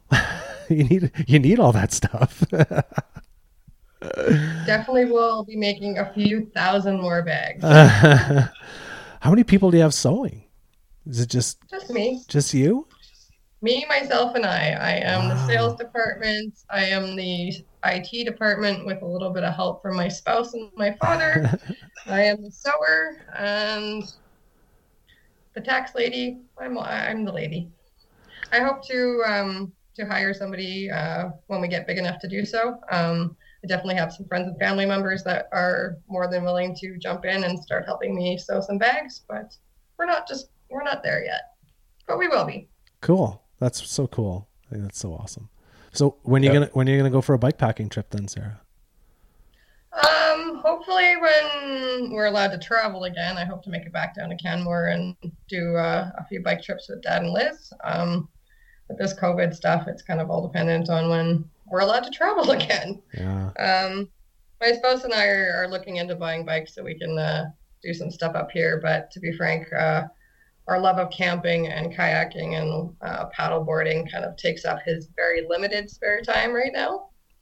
So hopefully, when this job's over and we get back to a normal speed of life, we can uh, get into that a little more often. Yeah, man, I love paddleboarding, but I I couldn't get out. I got out once last summer. I was riding my bike all the time. I got out once, but I love it, and I'd love to go for a multi-day one. I think that'd be so fun to go for a big multi-day stand-up paddleboard trip? We've scattered out a few um, rivers to lakes in the area and stuff like that. The big thing with the paddleboard though is it's so rocky, and I'm not sure that you would be very successful if you tried to do it with no fins. We forgot the fins one time, and it pretty much resulted oh, yeah, in me having suck. to tow them back to shore. yeah, that would be horrible. What do you mean rocky? like, like you have hard decks? Then you have like hard shell Oh, he has a blow up paddle board, but yeah. with the fins on the bottom, even yeah. the short ones. Yeah. Um, the the rivers get so rocky here. I think you just slice one off, right?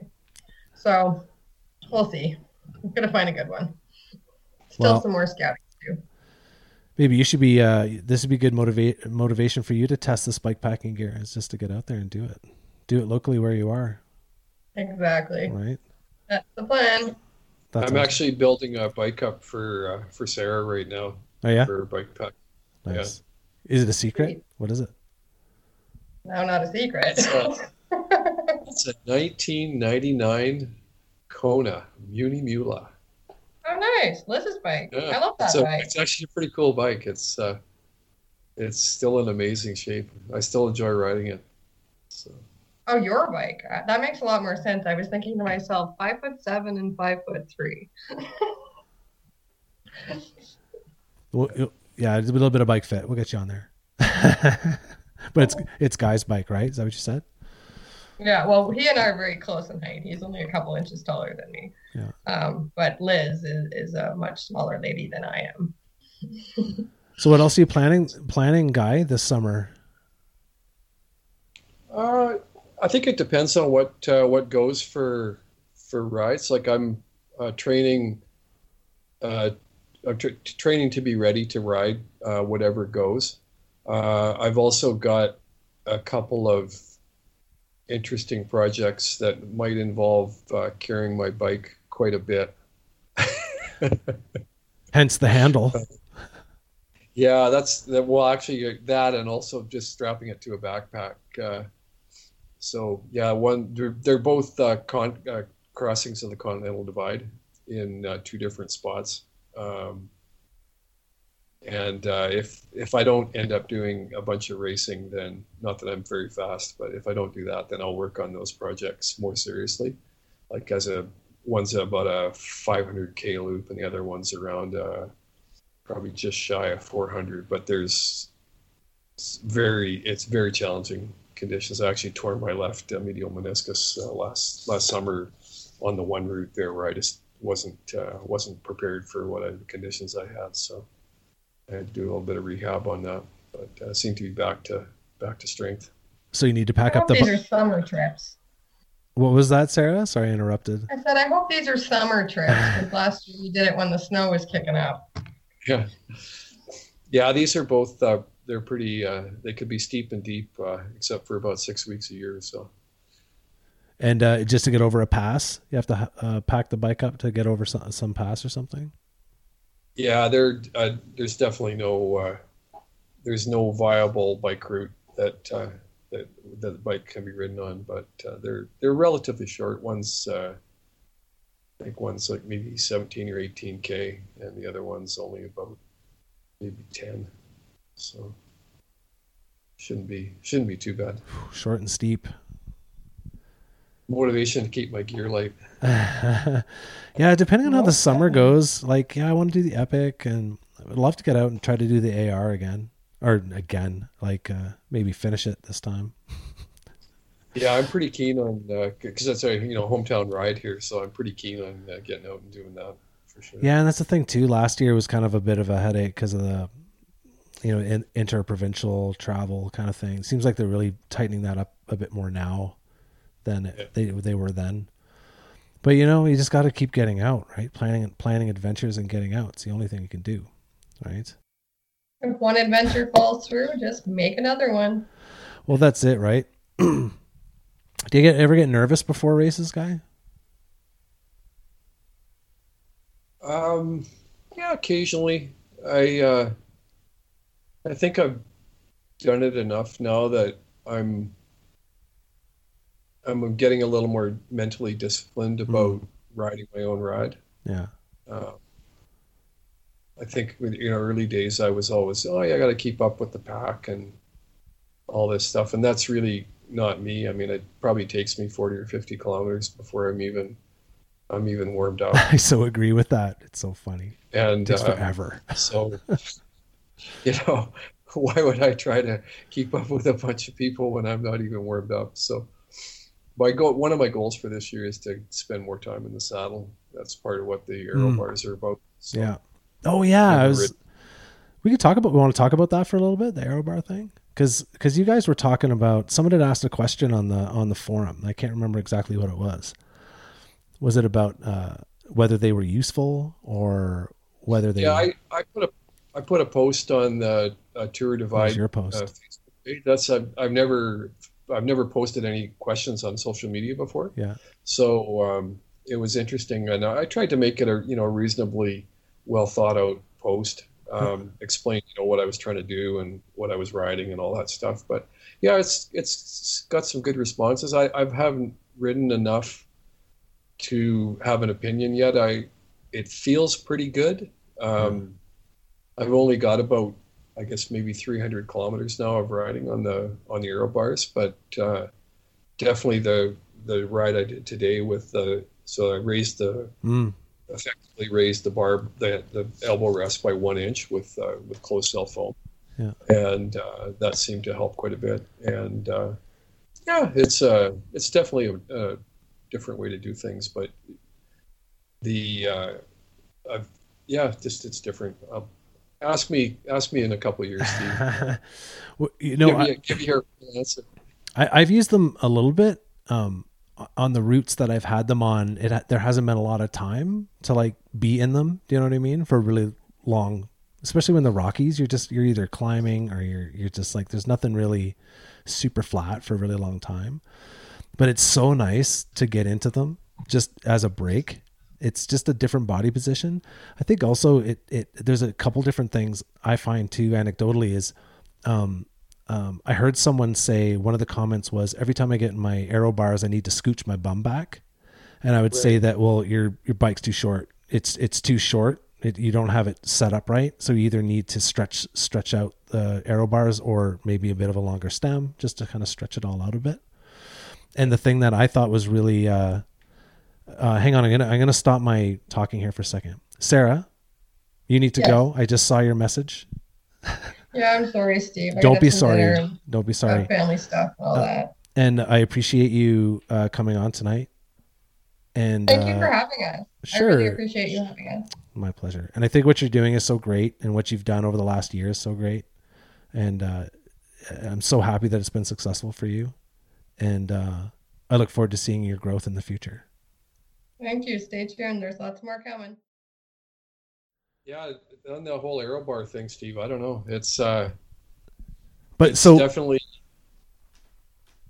sorry what i was going to say is like it's it's it gives you a seating position i think yeah the it, it needs to be stretched out i also think they need to be lifted up I, I i understand like an inch is good i'm thinking of buying either 30 or 50 millimeter risers on amazon you can get the profile risers to bring them up um what i did alternatively is i jacked my entire uh, uh cockpit up so I, you know, actually because I didn't have any steerer on one race, I, I ended up buying one of those steer tube extenders.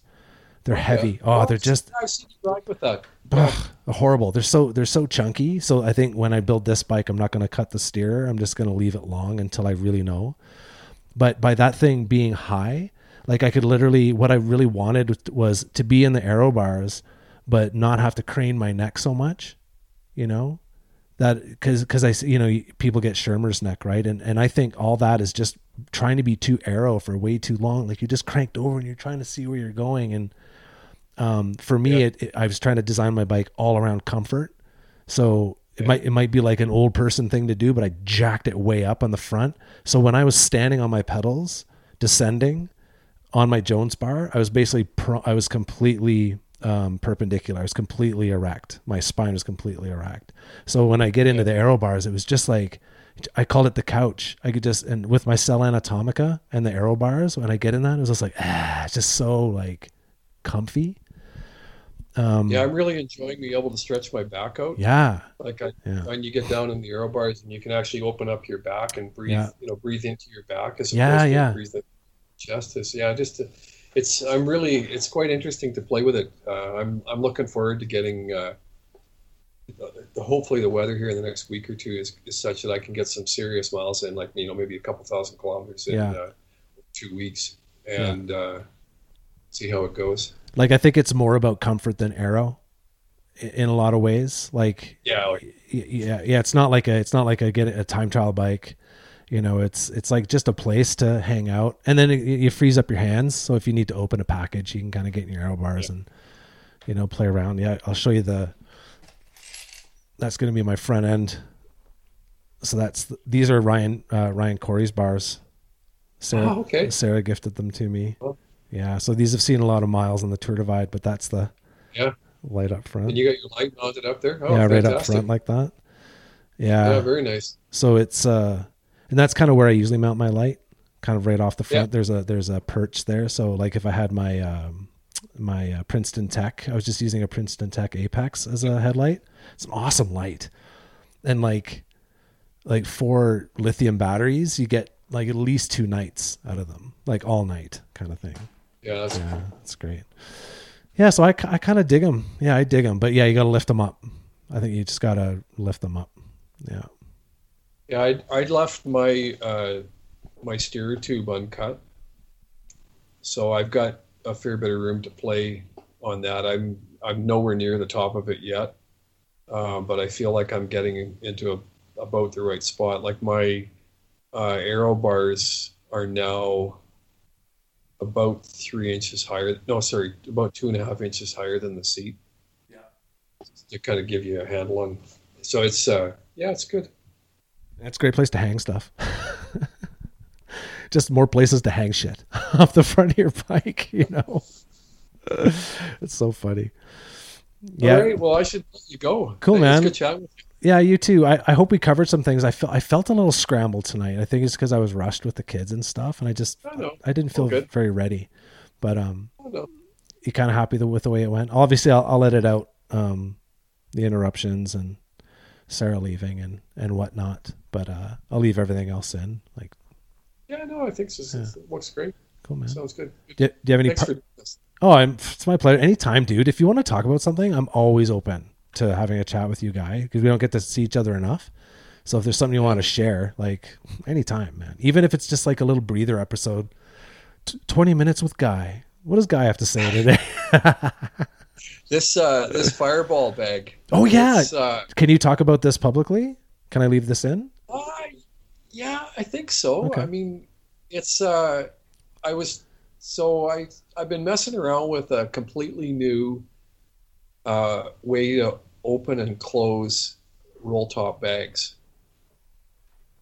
Um, so I built a number of prototypes. I've started building prototypes last summer, and because there seemed to be lots of time with COVID, and so I I focused just on the roll top closure, and so I've got a pretty pretty solid uh, system now. And I was actually chatting with Sarah Hornby this winter, and uh, she was sort of asking what I was up to, and I'd actually been working on it that day. I said, "Oh, I got this bag I've been playing with, and you know, it's a it's a rapid loader, and uh, it's designed to go on the front of the bike, and I'm really hoping I can make it work on drop bar bikes." Uh, in addition, it's like it's specifically designed for Jones bars, but I'm very much focused on keeping the dimensions such that it can go on a drop bar bike. And uh, yeah, we'll see. I, I can't really tell you much beyond that. It's still uh, still very much a work in progress, but it it looks really favorable. And the reason it's called a fireball bag is because one of the things I was doing was uh, that when we were on, riding on Global Fat Bike Day, I was just thinking about Martin. I but I passed around a bottle of Fireball. yeah. And it's that same bottle of Fireball. It's still I was in my bike packing gear and I was like, oh, I need I need something that I can is consistent in size and I can try in the bag because the bag's got a bunch of internal or- organization in it. And so I was using the Fireball, this little Mickey of Fireball, to to size all these compartments that I've been building. And uh, yeah, anyways, so it's a it's a fun project. It's it's kind of a I wouldn't call it a party bag, but it's certainly um, not something that a racer would use. But for touring, I think it's it it looks really really promising. I've uh, I was able to pack my sleep system the other day in it, and it took me ninety seconds. Roll up my sleeping mat, get my sleeping bag and a quilt into the bag, and get the top closed. That's pretty fast, man. Yeah, I was.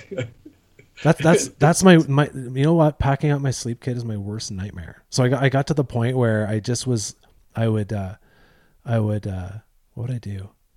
I would uh just basically make the sandwich and I would I like fold it all in half and I'd roll it all up into You into my your burrito, as you call it. Yeah, well if I don't have the tarp, I just use the the SOL Escape Bivy as the burrito. So I just basically roll it up and it's actually a really nice package. Like it, it it's about the size of a, like a you know, a Nalgene or something. Like fold the mat in half, lay it all out nice, nice, square it up, and then roll it up, and just like. Uh, I have a question. Is it v- it volet or is it voile? See, I say voile. I- is it volet? I say volet. I don't don't. Does everybody say right. volet? I have no idea. reach out myback40podcast at gmail.com. Because I, because see, I'm from Eastern Canada, so when I see V O I L E, that's right, right? Yeah. I think voile. That's what I think as as as a French word. So everyone says volet. I feel like a dumbass half the time. But yeah, the sleep kit. Yeah, I just rolled it up into that little burrito, and yeah, I just use use the straps to strap it to the Jones. This is so great about the Jones bar, right? Is you can just lash it everything to the underside of it. Yeah. That's cool, man. I love how innovative you are and how you see these uh, gaps. You see these gaps, right? Like, oh, I could put a bag there, like the straddle bag, right? It's Such a brilliant spot, you know, because you've got usually most head tubes are kind of big and long, and the frame bags only only come there, you know, they're four inches away from the actual head tube because of all the weld and stuff. It's like, well, that's room for bags, you know. Actually, another place uh, you should try yours. I've started doing this on my fat bike because I don't have aero bars, but uh, I ran all winter with uh, a pair of straddle bags mounted to the back side of the handlebar. Oh, like where the where your feed bag would go. Correct. Oh yeah, interesting. Instead of because I don't use feed bags, I No. don't have any need. Yeah. But yeah, it's uh, I'm I actually really like it. They're uh, I keep a first aid kit in one, and I keep uh, like the super light stuff that you want to have, you know, be able to get at fairly quickly. Yeah. Like I've started riding with a, a mask, so I, you know, if I come across some people I have to put a mask on, then I do, Yeah. you know, that that kind of stuff. So You spend a lot of Yeah. time on your bike. I imagine you're just constantly thinking of like it's fun. I enjoy it. Oh, totally. It's, it's a yeah, good uh, good mental exercise. Kind of pro, you know, puzzle solving and problem solving. Like this whole thing with this uh, this roll top closure was uh, pretty cool. It's uh, I hope I hope other people like find it as interesting as I do. The geometric shape is quite quite interesting the way it all goes together. Cool, and man. do it with one. Yeah. Well, I you know I remember you said, I think it was it at you know just before the summit you were making stuff, and then at that last summit you had mentioned, oh you know I'm just kind of thinking about. It was just kind of getting the ball rolling on this thing. So to see it, see Bike Packers Foundry become what it's become, is pretty awesome. And to and to hear that you have global reach and global sales is just That- fantastic, guys. That's all. That's all, Sara. Yeah, sorry. When I say you, it's a collective. It's a collective you. Uh, Yeah. yeah, you should be so proud of Sara. And I keep sorry, I keep, I keep saying that. I do notice I do that, and it's like you say, and you always correct me. It's all Sara. It's all Sara. It's all Sara. So I apologize, Sara, for No, always. no, that's all good. But uh, when I do say you, I th- it's a collective. You know, Bike Packers Foundry. You. Um, so I think it's just fantastic what what what you know she's doing and what you guys are doing together to build this. It's just awesome. Oh, thanks. I appreciate that a lot. Cool, man. All right. All Well. I should let you go. Yeah, it's good chatting, and Yeah. uh, we'll uh, get out for a ride here. I want to thank Guy again for his time and thank all of you for tuning in. I hope you enjoyed that conversation. Uh, I forgot to mention it was a little bit fragmented. I had the, my little daughter Sloan coming in for an interruption, and then Sara had to kind of bail. But um, those transitions were as smooth as I could make them. I guess I could probably could have did a bit better, but you know, such is the nature of my podcast. Um, yeah, so thanks again for tuning in. Don't forget, please reach out to me. Guest suggestions, feedback, and voice memos. I love hearing from you. So uh, just whip out your device, record me something, and send it to myback40podcast at gmail.com, and I'll get it on the show. Love to hear from you. To support the podcast, the easiest thing to do is just subscribe, share, rate, and review the podcast on your favorite listening platform. Sharing is a great way to spread the love. Actually, if you hear something on a podcast you want to share with someone, send it out there. Um, a lot of people don't listen to podcasts and they don't realize uh, how awesome I think they are and how much knowledge and information uh, is being shared in podcasts. So it's a great, great medium to share around. So I encourage that as well.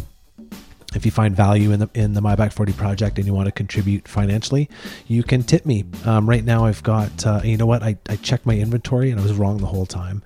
I've got like a small lady shirt. I've got two large uh, My Back 40 t-shirts, and I've got a bunch of My Back 40 embroidered trucker caps, which I think are pretty awesome. So if you tip me 50 bucks, I'll send you a shirt or a hat. Uh, if you tip me 10 bucks, I'm going to send you a patch, and uh, whatever you whatever you tip me, I'm going to send you some stickers. So I appreciate it, and I thank you in advance. So I'm going to let you guys go. I've talked a lot on this podcast. I don't know if you guys listened to the intro or not, but uh, or if you just fast forward to the conversation, but. Uh, Those of you who listen from start to finish, you guys rock. Thanks.